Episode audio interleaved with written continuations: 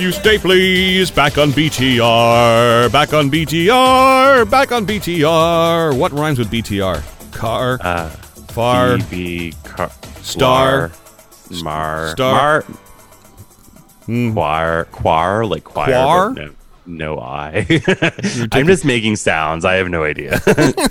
This this concludes our microphone test for this morning. Hi, Matthew Stapley. Good morning. How are you today? I'm better now. That, that may be my favorite intro to a segment ever. All right, it's called The Tough Stuff, where Matthew uh, weighs in on a listener letter, and we love that you guys are sending letters. Send more. Don't be shy. We're never going to read your name on the air. Uh, instead, we'll hide it with silly little microphone tests like that. So the email address is matthew at blasttheradio.com. You can find the podcast at milkmanshow.com or ask um, your smart speaker to play the Milkman Show podcast. All right, short and sweet letter today, Matthew. Are you ready? Yeah. All right, listener writes in says, Tomorrow I have to get a blood test, and I hate needles. How can I get over the anxiety and make it an easier experience? Well, this person wrote into the right show, and I will tell you yes, because in my past life, in this life, I worked in healthcare and stuck needles into people all day long. So, Okay. um, so this is something I actually know quite a bit about. Um, so the important thing to know with needles, and especially with something like this, because um, a, a blood test takes a little bit longer than an injection, obviously, right? And so the important things to do is to not overthink it. Oftentimes, people's apprehension of receiving a needle is actually worse than receiving a needle. So it's important that they understand that, you know, yes, it, it hurts for a second, it's hard, it's painful, but it's usually the scariest leading up to it actually happening. Now, there are one or two tricks that somebody can do um, while they're in the seat to try to calm down.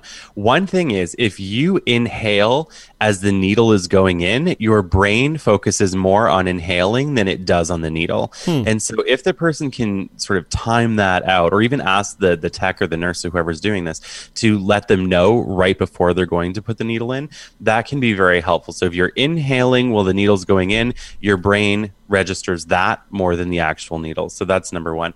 Number two is stare at the floor. And I know it sounds very strange, but when people are anxious, sometimes they'll be watching their arm and they'll see the tourniquet go on and they'll see the tech holding, you know, the needle with the barrel on it and everything. And so Sure.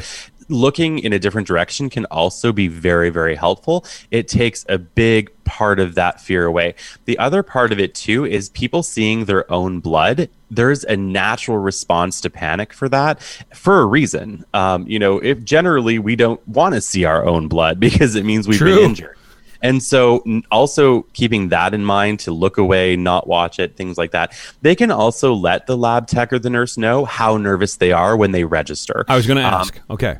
and and they should be given an option to lie down if they think that would be easier. Sometimes when people have um, their blood taken, they get a vasovagal response, and so their blood pressure drops very very quickly, mm. which makes them dizzy. And so what what what this listener could do is let them know at registration that they get dizzy, they get scared, it's very hard, and oftentimes they will bring you into whatever room they usually do like ECGs or something in, and you can lie down, so you're not going to feel that that drop in blood pressure. You won't get the dizziness either. So there's a lot of things this person can do. The other thing that they can do is have something that is a completely different temperature with them. So if they are in a warm space, they could have a bottle of ice water or something like that. Okay. That shift into a colder temperature also triggers a response in the body that triggers that anxiety or sorry it stops that anxiety from being triggered so if they get anxious they could do that the last thing i would recommend is physical activity if they're well enough if they're able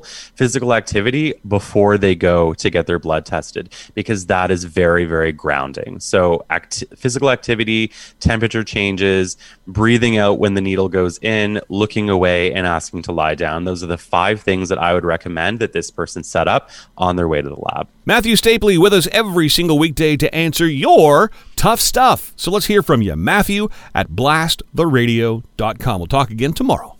can't wait